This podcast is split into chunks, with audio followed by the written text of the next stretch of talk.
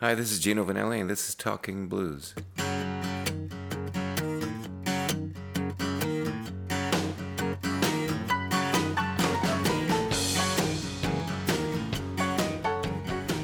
I want to start with um, your family background. Your, your dad was a musician, Singer. singer. Tell me about what influence that had on you as becoming a musician.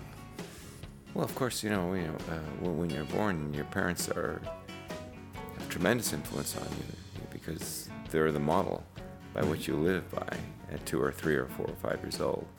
So, because my father, you know, sang in the house all the time, bought records, played records, you know, music was ubiquitous. Did your love of jazz come from your dad? Yes, he, he was not, um, you know, such an aficionado to get too deep, but he he did bring home albums by Miles and Coltrane and uh, Gillespie and a lot of big band jazz. So uh, then on my own, I I really got into other other players, McCoy Tyner and you know the the whole era of Love Supreme and and and uh, you know and then uh, I loved Sam Woodyard who played with, with Duke Ellington. I mean there was all these heroes I had, you know, at the time growing up, and that played a big part of my education. Right. But so you got into jazz pretty early in your life. It- It's just jazz got into me. Can you expl- can you maybe describe that and how that might have happened? Well, because all the notes and the way it was played and how it was played and and, and the combination of the notes and, and the sequence of the notes, the the, the, the cadence of the, of the notes. I mean, it just just kind of struck a chord with me, and it just bounced around in me, and I just kind of tripped with it.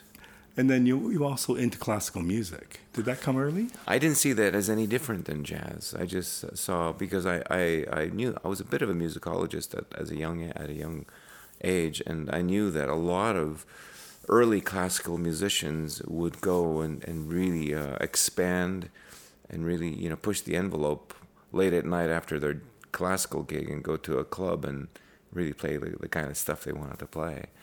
So a lot of them, a lot of the early uh, jazz players were really classical musicians. For instance, I mean, even Mozart would stay at the piano and kind of improvise and Right. do stuff. Beethoven would do that all the time. You know, Ravel, a lot, a lot of his stuff was improvisational, but so good that he kept it as as, as pieces. And is that how you write? Oh, I write all kinds of ways. You know, I, I usually write from sentiment first. If I have a if I have a strong sentiment, then I, I, I find the means to uh, realize it, to put it to put some flesh and bone on it. Your first love of uh, instrument was the drums. Yes. Tell me about that.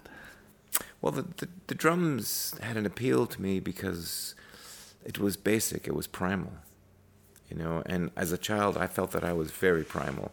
I had just rhythm inside of me, and and um, I I love the sound of tom toms and paradiddles and and just swing and all that. And so when I saw Gene Krupa when I was a young, young boy, and I think it was an early 40s or mid 40s movie with the Harry James.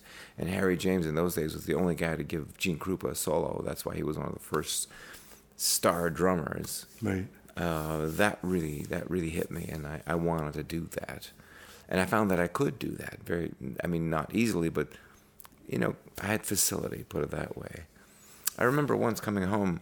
I was 11 years old, and, and there was a line of kids auditioning for a group called the Cobras, and they were using Wipeout as Right. as, as y- you know a, a gauntlet that people had to run. and so um, there were all these 17, 18, 19 year old, 20 year old drummers, and they were they were trying out, and um, I, I just you know after listening to Joe Morello and Max Roach and Art Blakey. I mean, that stuff was just really rudimentary. Did you know at that point you wanted to be a musician? You said you were really Oh, into music. I always knew it from from the time I was two or three years old. I had no doubt. and did you want to be Gene Krupa? Was that the goal? Well, at first, I, I mean, I wanted to make music, and, and at first, it was it was all about the drums, and I practiced day you know day in day out. Took lessons for five years. Learned how to read. Um, you know, learn how to really, really um, get really specific about my Ludwigs, which were the, some of the greatest drummers, you know, in the early '60s. Mm-hmm. And, and, then I had a set of Premiers too that I loved for, for more jazzy stuff. But for the more R&B rock stuff, I would I would use the, the Ludwigs. And then I, chose, I, I formed and joined various groups from the ages of, of 12. Uh, at 12, I was a relief drummer for a big club in Montreal called the Casa Loma. And um, then I formed a, band called Jacksonville Five when I was 13. So it was always band after band, um, instrument after instrument. When I suddenly sat at the piano, I said, "Oh no, this is some, this is a challenge." But it kind of made sense to me where where all the keys were divided. Right. It seemed to me I, I, I knew where middle C was and go from there. And um, I, as a child, I, I, I attended so many Montreal Symphony concerts that all that all that stuff you know ricocheted off the walls of my brain. So I, I tried to emulate it and tried to bring it through my own fingers. Did you ever train in classical music? Uh, some. I, I, I had uh, piano teachers um, all through my late teens and 20s, even when I was in, living in Los Angeles. And uh, I took formal uh, theory, of course, but I took um, I spent a year at McGill but it just it just seemed too slow for me. I, I I was already listening to very very progressive and polyharmonies, and I wanted to go faster, and I wanted to go at the speed of light. I mean, if the teacher would have showed me something from Mahler or Prokofiev or something like that, I would have said, "Okay, let, us stick here." But it was too rudimentary for me, so I I moved to New York. And I had various people who were jazz musicians or jazz guitar players who I'd sit with and and study their playing and, and try to emulate them. Can I ask, when you were in the bands like the Cobras and, and the Jacksonville Five, um, what kind of music was that?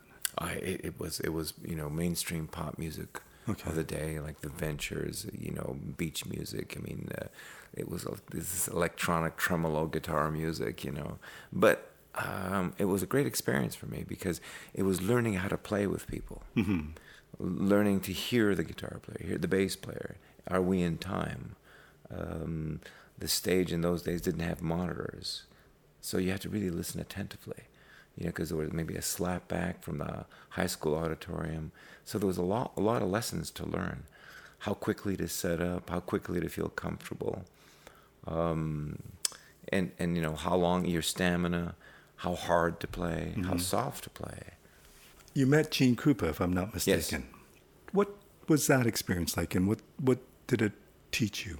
Well, it was a great experience, but it was very, uh, in a way, disheartening because um, I, I, think know, Mr. Krupa had come off rehab, and, and he looked he looked a little shabby, and he looked a little hunched over, and and um, a little wan, a little pale, and um, so he didn't have the vibrancy and that, that crazy look in his eyes that he had when he was playing with Harry James, you know, maybe 15 years earlier. Right. I met him in 1960, 61, something like that.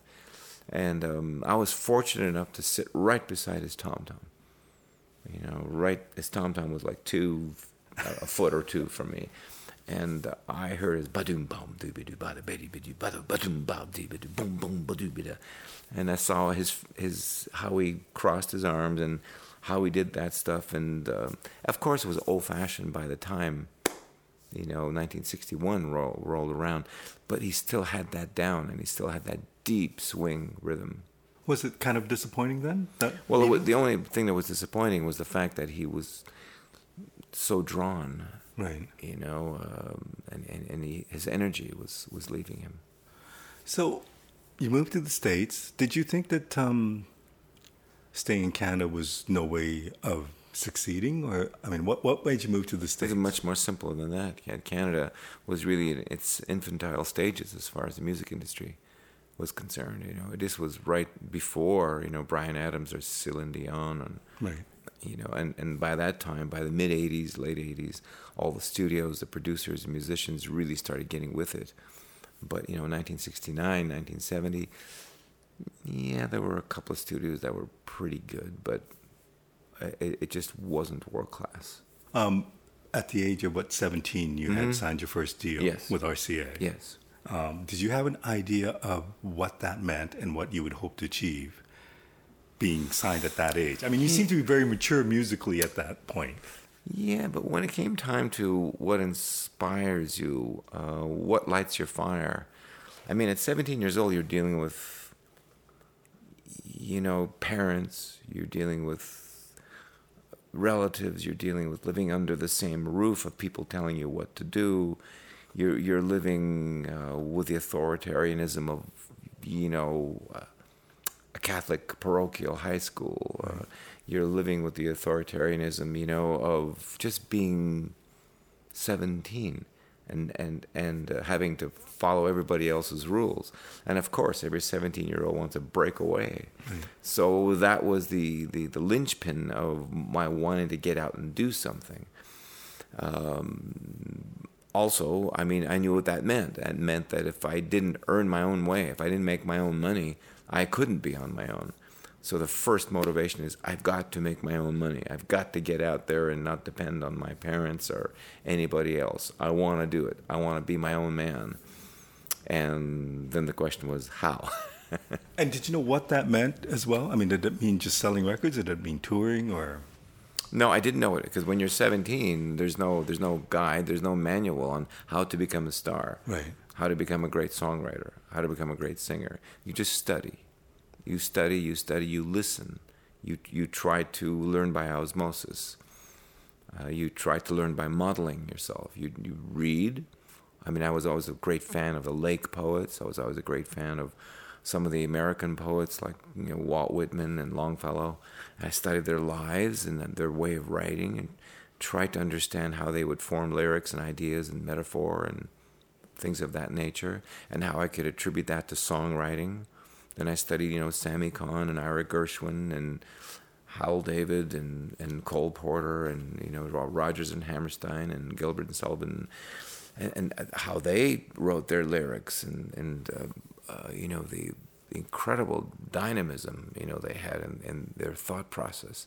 So I knew that I had to really elevate, not only elevate, but expand my thought process to be a, a good lyricist.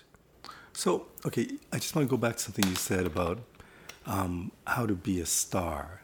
And I don't know, like I, I look at you, I read about you, and what I see is a person who's been a student of music and a student of words and, and writings and who takes music very seriously and who yes. has seen not just one type of music, but all kinds of music. Yes. Um, and to this day, you seem to be a student of music. Oh, yeah, always. I yeah. just wonder when you said about how to be a star, and I know you were younger then. Was that a dream? Was that a goal, or was it always about? Well, see, star means different to, different things to different people. By my my definition of being a star was I want to be on stage and I want to sing and I want to share and I want people to hear what I got to say. Right. You know, this is an instinctive thing that nature or God or whatever word you want to attribute to this force within you pushes you. And this is the way, this is human nature. When people have something, their first instinct, you know, if I tell you, I want to tell you a secret, now don't tell anybody. That's a surefire. I'll just keep it between us. Yeah, right. It's a surefire way of having you tell someone else, right? right? So it's our instinctive nature to want to share things that we might think that we have. But okay, so you started off on the drums, you picked up the keyboard, and I believe you also picked up the guitar yes. at one point. At what point did, did singing come into play? Singing came when um, our singer in the group uh, couldn't quite make the notes on "It's Not Unusual" by Tom Jones in yeah. 1965, and um, I found that I, I could, you know, I could do it, and I just showed him how to do it. And my dad happened to be at, at our rehearsal, and he said, Gino, I, I think maybe it's, you should sing it. You know, don't you think you should sing it? And and everybody looked at each other, and the singer was a little off, you know, put off by it. And he said, "Yeah, okay, Gino, you should sing that song." You know, and so um, then my father added, he said, "You know, it sounds okay, but he said you really should be off the drums, you know, and go in front, take the microphone and sing it." Oh no, that I, now that was really really too much for me because at 13, I was incredibly shy. Yes, I was an aficionado of music. I was gonna do something in music, but I never it never entered my mind to be a stand-up vocalist. Wow. And So- also, you love the drums. Yeah, of course. I, I, and uh, drums became a fortress. I mean, just ask Karen Carpenter. It was it was death for her to get off the drums Right. and be in front. But um, had a long conversation with her about it. Oh, by the way. really? Uh, and, and so uh, I was pushed off the drums, you know, i- into the front. And I noticed by the time I got halfway through the song, you know, the cute little girls were coming up to the front and people were drawing up to the lip of the stage. And uh, I said, you know, this could be okay. But did you sing a lot around the house that your dad knew that you could do this? Yes. Okay. Yes, I did, but it never dawned on me to actually be a professional singer until uh, maybe about 14 or 15. And did that come easy to you? Well, at first, yes, the raw talent, yes, and then then the, the you know the learning, the breathing, the perfection, the diction, and when I was about sixteen, I had uh, uh oh no seventeen, I had my first record deal, and uh, I I had gone to RCA, I I had played all the instruments, and um, did a song and or two, and they called they called me the next day. They called home the next day and, and told my parents that they accepted me and they wanted to record me. Right. So that that was that was a lot of elation for me. Um, but um, I learned very quickly that how you're singing, you know, at home, uh, downstairs, at the piano, is not quite the way the mic hears it. And then after the record came out, I was shocked when I heard myself being interviewed. I had such a, a Montreal, you know, French, Italian patois, and I said, "Oh my God, I, I will never, I will never be taken seriously with that kind of dialect." And so uh, I worked really hard, and I asked my dad, "What's your suggestion?"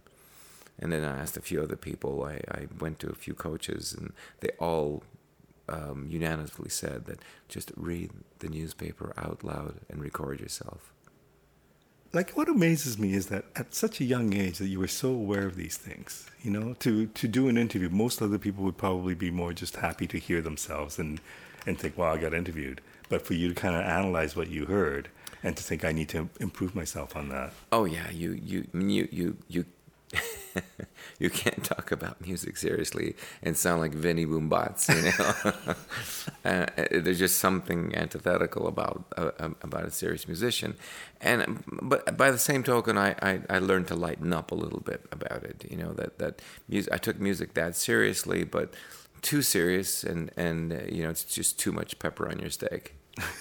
Okay, and then after that deal, I don't know if it fell through or not, but you decided to go to LA to seek a, a record deal. Well, I spent a year and a half in New York, Right. And and then I went home and I, I, I formed a group, earned some money, put about four or five thousand dollars together, built a home studio, and then Joe and I went to Los Angeles, stayed there for four months, and I got lucky. The day before Christmas, I A and M, you know, signed me, and, and I recorded for A and M for seven years. Did you know when you approached Herb Alpert in the in the parking lot and gave him your demo, No, I didn't give him a demo. I just said you got to listen to me. and so he just listened to you? No, he said come back in thirty minutes. Wow. Right, right as the guard was Right. tearing me away. Because you basically threw went through security and, and went after. Yes, I, I threw, I threw uh, Herb Alpert, you know, a very pitiful glance, and he took pity and he said, "Okay, you know, come back in thirty minutes and I'll listen." And I played for him, and he just told me, "Welcome to the family." I, I would assume that at this point you know what you have. You're confident in who you are and what you're able to bring. Am I? I was fearful, but I, I read a lot of books about, including Churchill, about there is no man that never is without fear. And the question is how, how do you how do you push through your fear?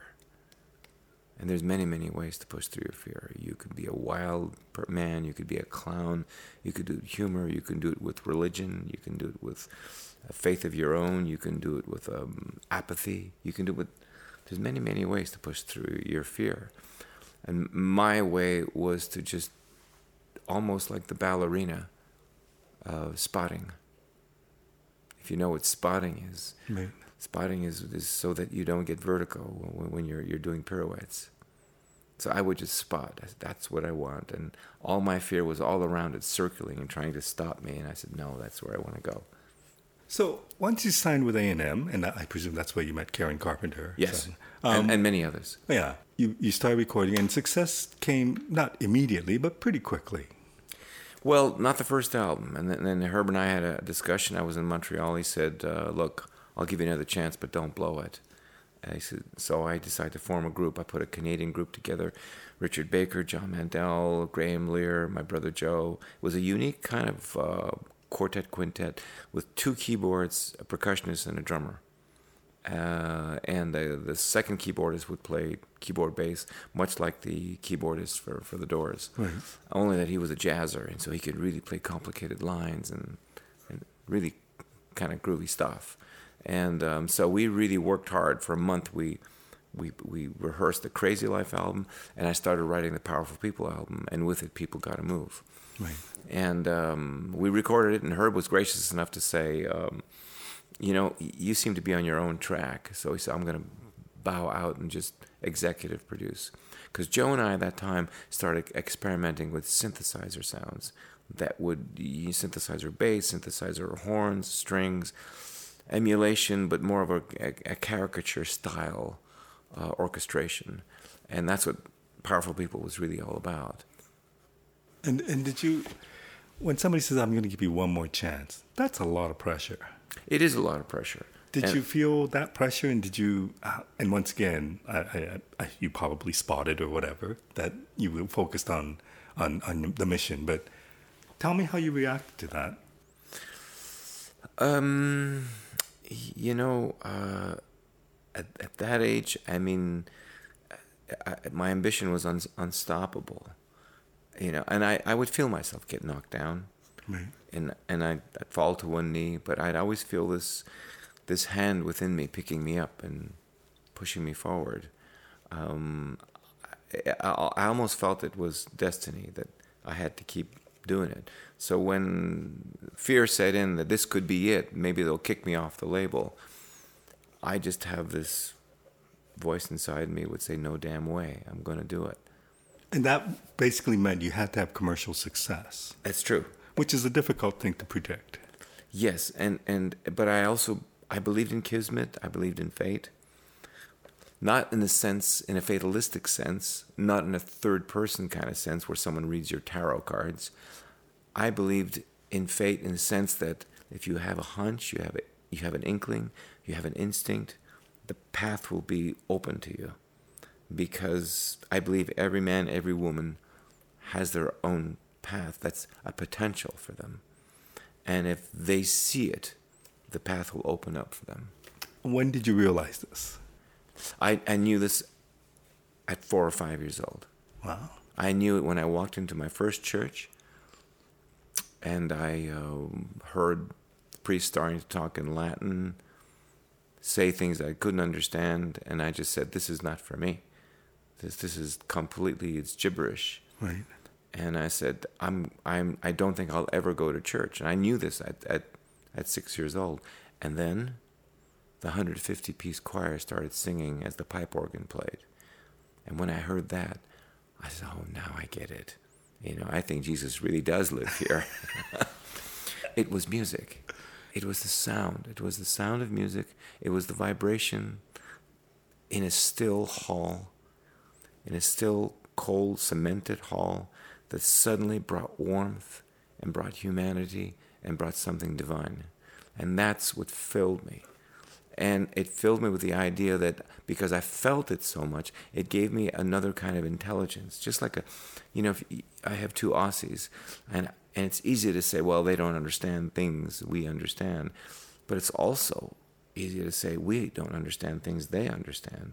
They're walking by and sniffing things and sussing things out on their own level. Mm-hmm. They're smelling things a hundred times more than we are, and their brain is working on a whole different level. So once you get that kind of music thing, that's why musicians, in a sense, have their own language, and sometimes they're they're really not adept at, at speaking very eloquently, but but their depth of knowledge is is a, a doctorate times ten. When I listened to your music back then, um, I always thought that you were in a class of your own. Like it, you didn't sound like anybody else to me. Um, and I don't know who you would have been influenced by. Obviously, the jazz and the classical and everything you heard. Sure. But was there any artist that you kind of modeled yourself after? Was that not the case? Sometimes you can model yourself after an artist and not sound like them at all. Right. I mean, I, I, I would listen closely to Nelson Riddle's arrangements, uh, Alex Stordahl, um, um, Billy May when he did all the Sinatra records. I listened to the, the recordings, where the drums were, how busy the drums were, where the trumpets were, how the violins came in, how he blended the two, and how the hell did they get it in one take? And then how did Sinatra sing Right. over that, you know, and what did he have to do with it? And his phrasing, how simple, how effective it was. So that was a really, really big inf- influence on me. But of course, the same kind of thing applied with Miles Davis. His simplicity, his tone, how how his piano players, including Bill Evans, would do the things around him so that it never seemed too busy, but it was full and it was meaningful. How Miles was a really st- a good stickler for melody, for um, and for, to know just how to break the melody, where to break the melody, his sense of time, his instincts that's what impressed me the most. And and of course, I I loved. Um, I didn't think he was the best player in the world, but um, Dave Brubeck wrote these very interesting songs that were, you know, a little bit classical, a little bit jazz, and and all the t- odd time signatures and and and of course, uh, you know, uh, how the group came together and and and uh, the soft sax playing and Joe Morello's touch on his cymbals. So I mean, I, I modeled myself after what I thought was the best, and of course I fell short. I mean, it, it's just it's one thing to hear it and say I want to be like that, and then try it yourself, and you realize how difficult it is. Maybe you you know you master this little part of it, but then you add that little part, and it totally screws that up part that you've mastered. And then sometimes you master the fact that you can create a track that's a beautiful track in the studio with your musicians, and it's just a work of art. And somehow you put your voice to it, it just doesn't gel. And so that was another thing to try to master. And so it, it literally takes years and effort and years and effort. And um, Are you ever satisfied? Like, and no, that's the key. That the key is not to be satisfied, and to be comfortable with dissatisfaction. Right.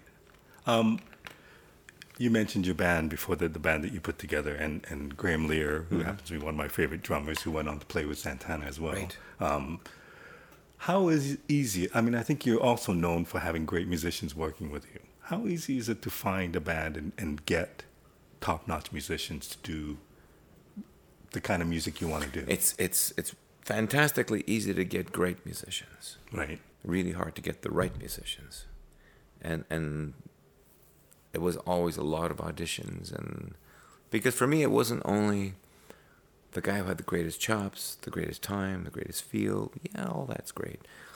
Attitude.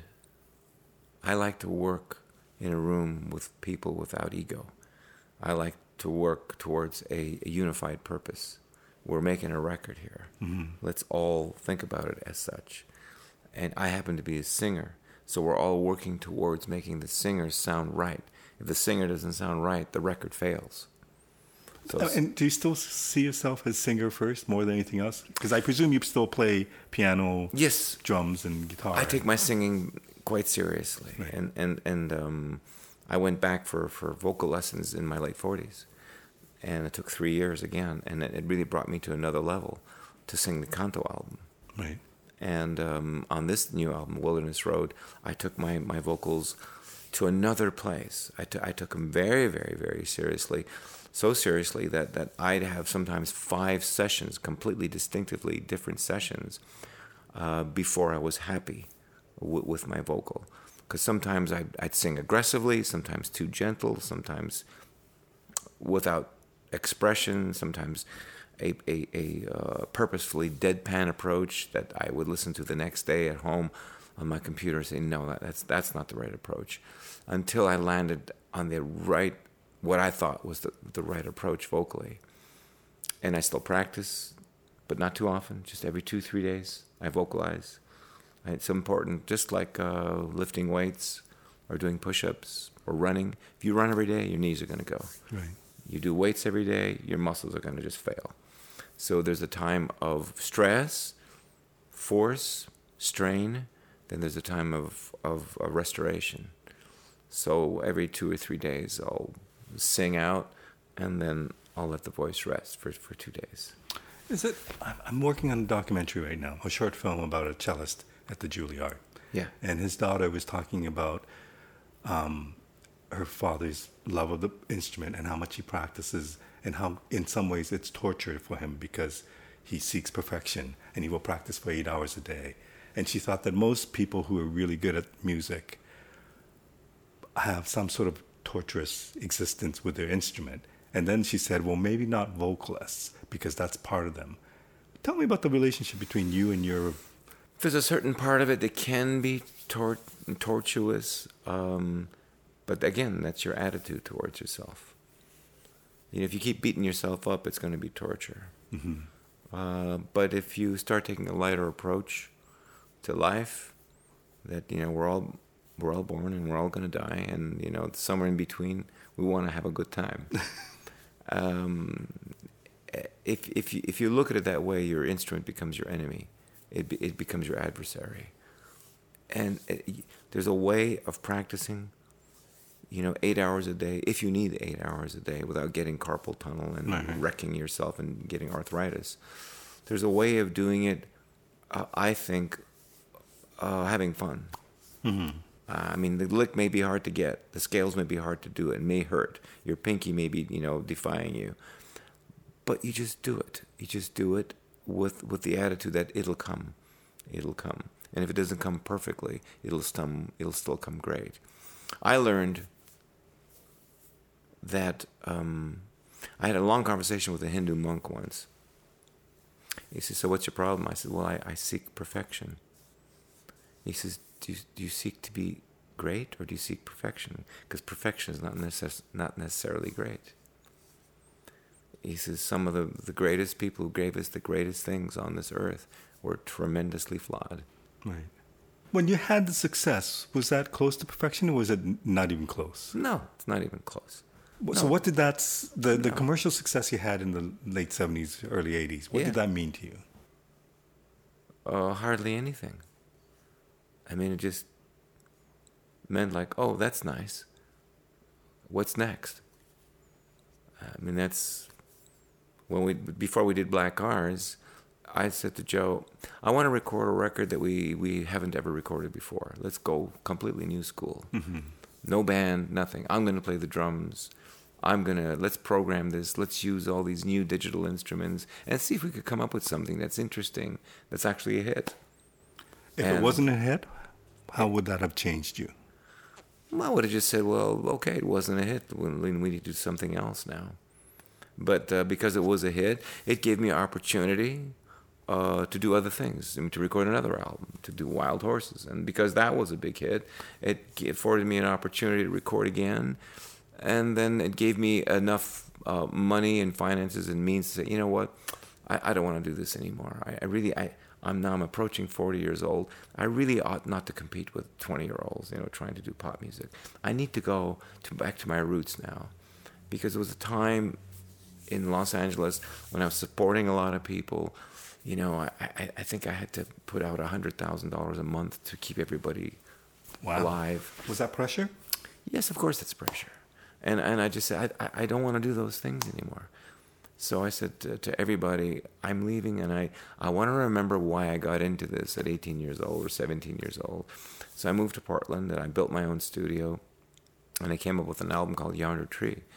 Now, of course, the album sold a quarter of what all my other albums sold, but I look back very fondly upon that experience, you know, and I know there's some great songs on, on that record. And I said, that's what I need to be doing. See, see, this comes back to our early conversation. Faith is different for a lot of people. Mm-hmm. My faith is, is indelibly linked to my sense of coming to full bloom. When I was a young man, I walked by a garden and I was asking questions Who am I and where am I going? And how do I get there? And I walked by a Japanese garden and I saw these beautiful red roses, you know, staring at the sun in full bloom. And I said, That's it. That's exactly, that's all I got to be. I just got to come to full bloom and I'll know it.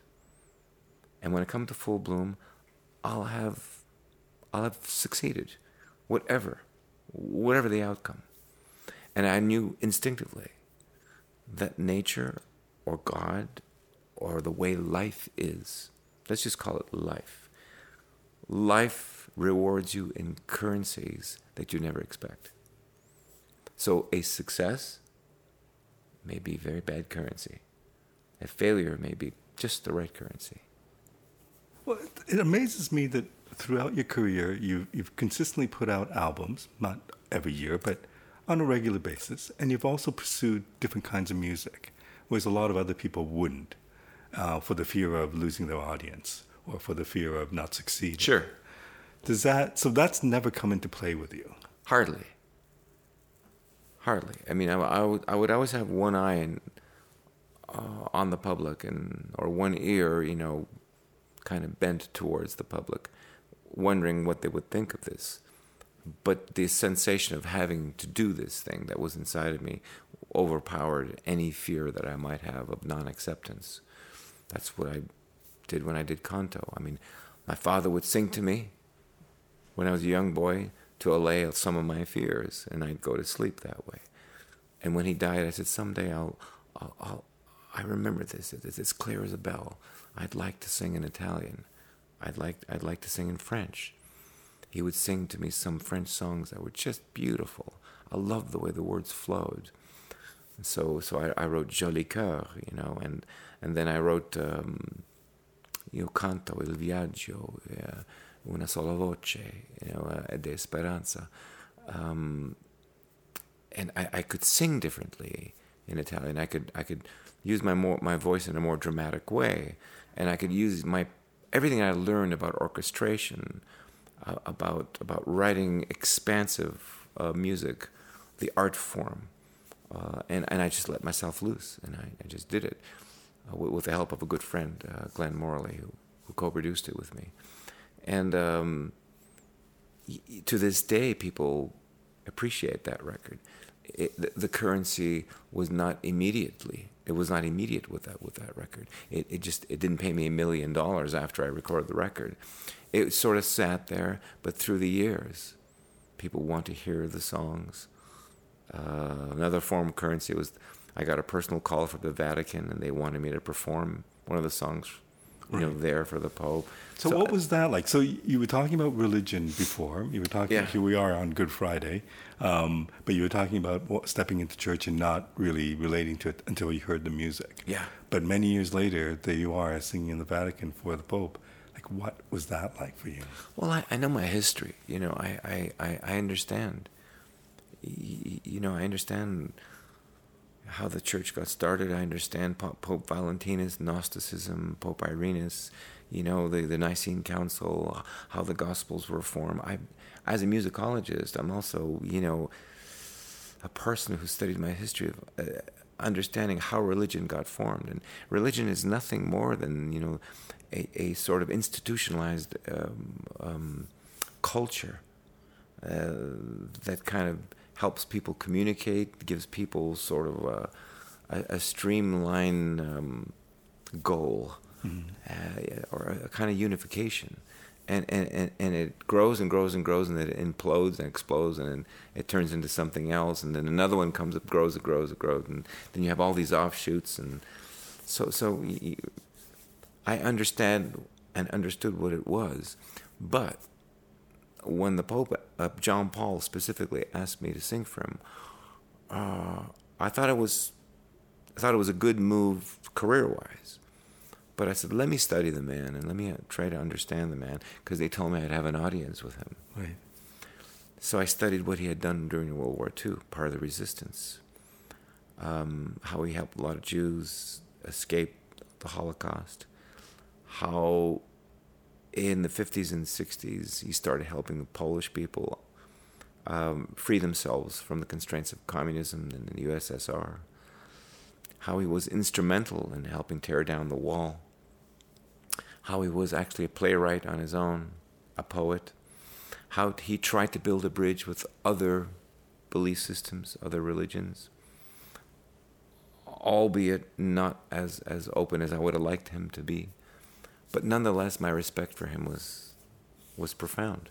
And I told him that when I met him, that he was, he was a good pope. Um, he was a good playwright, but he had, um, he, he was a very, very large human being. His experience was expansive. Mm-hmm. I said that's why he was a good pope, and I, I, I know that he understood what I was saying, and um, so that experience was, was profound for me. Now he's a religious icon. Right. Um, there are not many other religious icons that I would consider um, having to perform for to be such a great experience. When when you decided to do Canto, was it? It's a beautiful album. Thank you. Is it? Is it? Was it a risky thing or not? I never considered it a risky thing. I considered it an opportunity. And that's probably how you look at most of your albums. Yes. yes. I, I also read that there was a long period of time where you didn't tour. Yeah, 12 years. Can I ask you why? And this was also during the time of Black Cars, was it not? Yes, I, I had run into trouble with, with Arista Records after a big hit with a Living Inside Myself and Nightwalker. Um, I didn't want to do what the record company wanted me to do, basically. Right. And so I ran into a legal battle. So for three years, I was sort of, in a, in a sense, blacklisted. No one would touch me and I couldn't record and sort of stuck, kind of like George Michael was with Sony mm. for a while or Prince was, and um, so uh, I I had such misgivings about my life because I had programmed myself to be. This is what I was trying to say. It was too serious. I had taken myself too serious as a musician, as a as a student of music. Um, so I said, uh, something's wrong uh, if, if the music doesn't go on, does that mean I don't go on as a man? And I told my wife, I said, I, I, I have to find some other way to deal with life because I feel despondent. And uh, it came to me that I needed to go back to school. So I went, I went, I went, to, there's a Lutheran college that was near my house. Went back, started um, studying with young students, 19 year old students. I took a minority literature, um, other forms of literature. I wanted to know how a lot of South American like Fuentes and, and Borges studied them, and and then I got so interested. You know, Borges and Fuentes, you know, really borderline with with, with religion and mysticism themselves, metaphysics. You know, like Borges, the, the, the story of the Aleph and all that. Right. Um, so I got into the humanities. Then I ended up getting into studying theology. I didn't want to study in college because I didn't want to hear the rigmarole that the professor had to give. I, I sought out specific teachers. So I sought out Hindu teachers. Um, Paramahansa Yogananda has a place up in the Pacific Mountains uh, in, in Los Angeles, and there are great teachers there who teach that philosophy. I learned it for, for two years, studied it. Can I ask you, what were you seeking in learning this? Were you hoping to well, teach it, or were you trying to you know, it? as selfishly speaking, seeking the calm, seeking the peace, because I had not made peace with myself yet. Because without a career, I felt my life was in chaos. So I was seeking the other half, the man that really was the cause of the career. I had lost that man, I had lost that spirit. And so I sought a teacher who taught, who taught Yogananda stuff. And then I went to a, uh, a Tibetan Buddhist temple for, for a little while uh, and, and, and sought out the Buddhist way for a while. And then for uh, I had a Kabbalah teacher. The ancient Kabbalah is a very fascinating, complicated, intellectual labyrinth of uh, the study of the human mind and um, how it thinks and where all these ideas come from in our subconscious. So I studied with this teacher for, for a year, and then I studied uh, aficionados of Carl Jung uh, for, for, for a year. So I, I tried to, then I, I, went past academia and I got into experiential religion. Are, are you playing music at all, or is music in your yes, life? I'm writing. Okay. I'm writing, and I'm fooling with the piano and, and guitar and drums. I'm I'm mostly uh, um, uh, learning with piano teachers, uh, expanding polychords and learning how to you know to trade with guitar players and drummers. And I'm not writing as much as I am uh, studying. Right.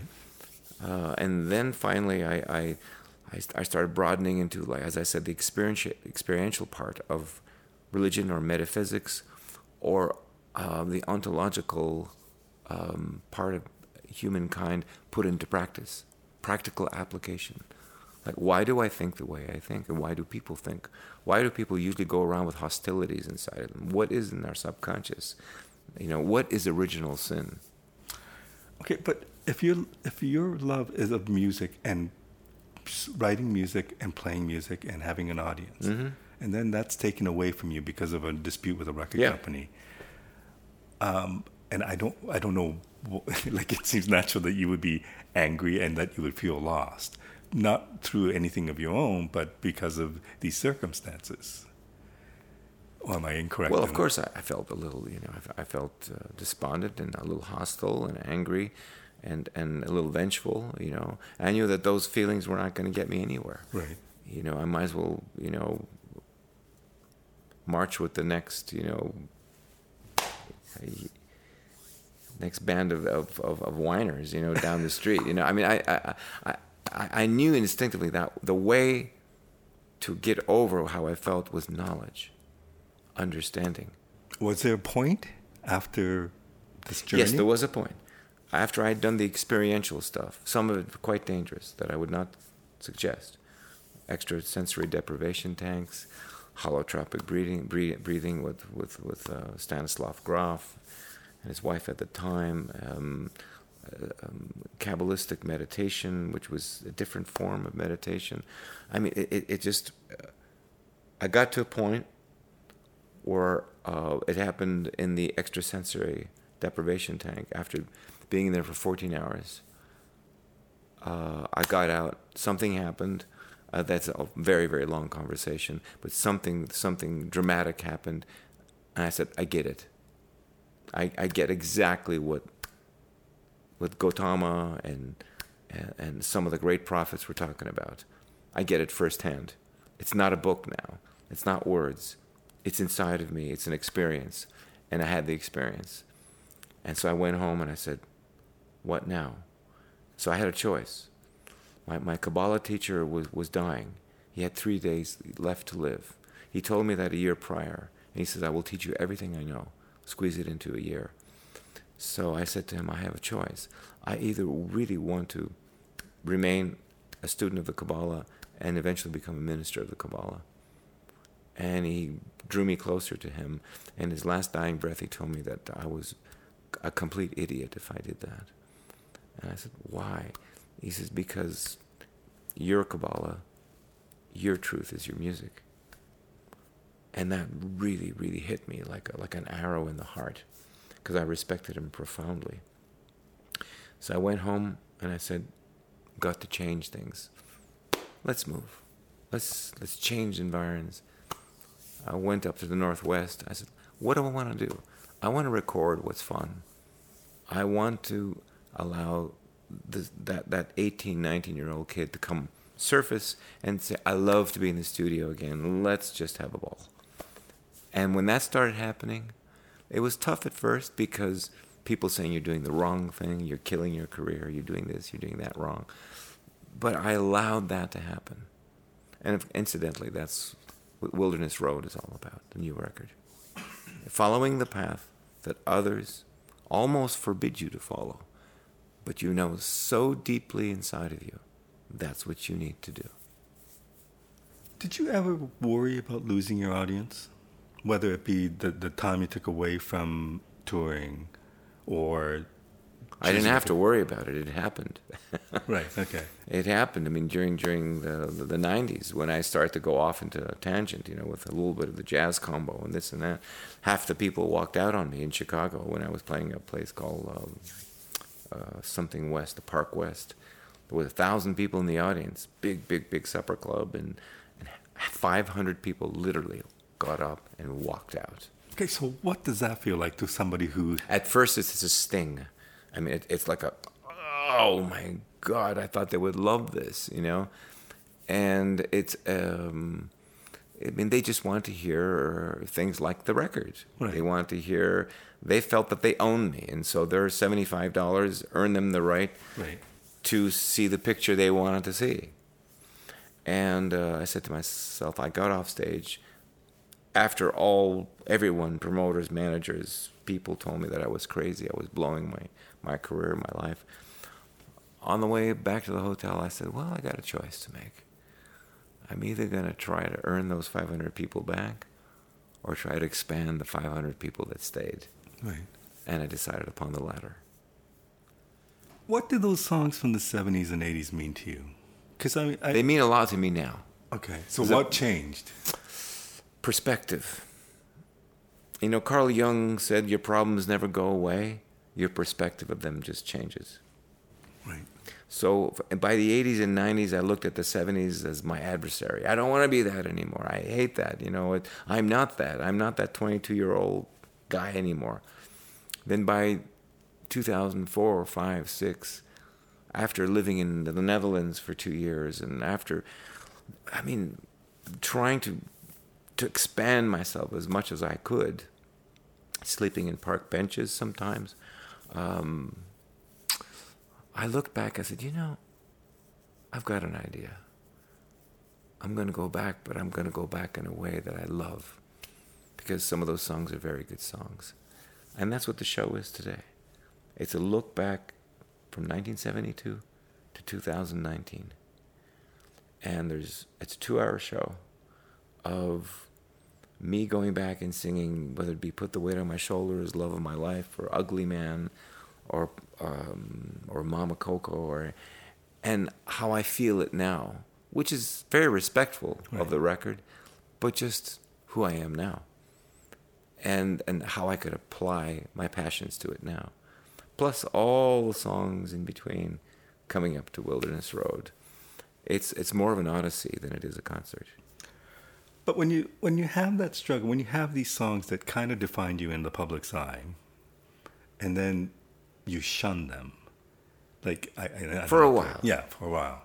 Was there a point where you heard it and you thought, "Oh my God, that's a pretty good song"? Like I don't know if you can, like I I, I don't know if you could ever hear your songs the way I hear your songs, um, and to appreciate because you have the experience of recording it, writing it, the playing it for years and years and years. And then I, I have memories that associate certain songs that you did that are part of my life in a certain timeline. But I, I wonder if you were ever to ever step away and go, oh yeah, this is a great song. Well, the problem is this: as some people associate some songs with their lives in an unusual positive way, whether it be "I Just Want to Stop" or "People Got to Yeah. Move" or whatever song, and, I was doing this and I remember this. It's as a form of nostalgia, but whatever it is, it's it's an association of a good memory. Sometimes for the artist, it's it's an association of a bad memory. Right. It's who I was then, and I can't be anymore. I'm older now. Maybe people don't like me as much. Maybe I'm not as good as I was. Maybe I'm failing. Uh, those associations can be very, very, very powerful. Until that's why I'm a stickler about this in this conversation. Is that if an artist doesn't find something deep inside of him or her to latch onto, to to light that fire again, you can't do it. You can't. It's you know Rocky Marciano. Rocky Marciano was offered over a million dollars to fight Floyd Patterson in 1956, 57. He had retired, and the offer was an un- I mean it's an unbelievable amount of money for the time. And Rocky Marciano was the only undefeated heavyweight champ. And he's telling the story. It's on YouTube, and I was very curious. There are teachers everywhere, by the way. Mm-hmm. So for a minute, he was my te- he was a guru. He was my teacher. And he looked at the camera and he said, "So he said, instead of taking the fight, I said I had to see if the fire was still inside of me, because the fight part is easy. The training is hard." So he said, I went back to the to, to, to the farm where I used to train. He said, I did it for a day or two. He said, I lost the fire. I'll never, he said, million dollars will never do it. He says, it was over. Wow. So when I said that, when I, I, I, I mean, I, I, I not said, but when I heard that, I said, I, I need to know that about myself. So many times I just go to my piano room and think about what I wanted to sing, what I wanted to talk about, and I all of a sudden go into this old song, Ugly Man, or that. I go, God damn, I can still sing those notes. God damn, it's still my my stomach still churns. When I sing canto, my headache goes away. I feel the music running through me. I got to do this. You know, this is this is great. This is this is a gift, and you only know it when that vibration runs through you, like it did when I was six years old, and that Panis Angelicus ran through me and said, "That's what it's really about." That's what all the religious and philosophical and all the stuff, the complicated stuff written by every philosopher, every prophet, it, the experience is when you say, ah, that's what it is. It's this thing that makes me feel glad to be alive. It's such a pleasure meeting you. Yeah, your music has meant a lot to me. And, um, and, and in doing the research, as I said, I see you as a student of many things, mainly music, but many other of things. Life. And, yeah, of life. So my final question to you is now I, I notice you're doing a lot of teaching or you're doing some master classes. Yeah. Tell me what you get out of teaching and, and um, what that means to you. It does a lot for me um, because I'm able to share. And it's really a great feeling to share.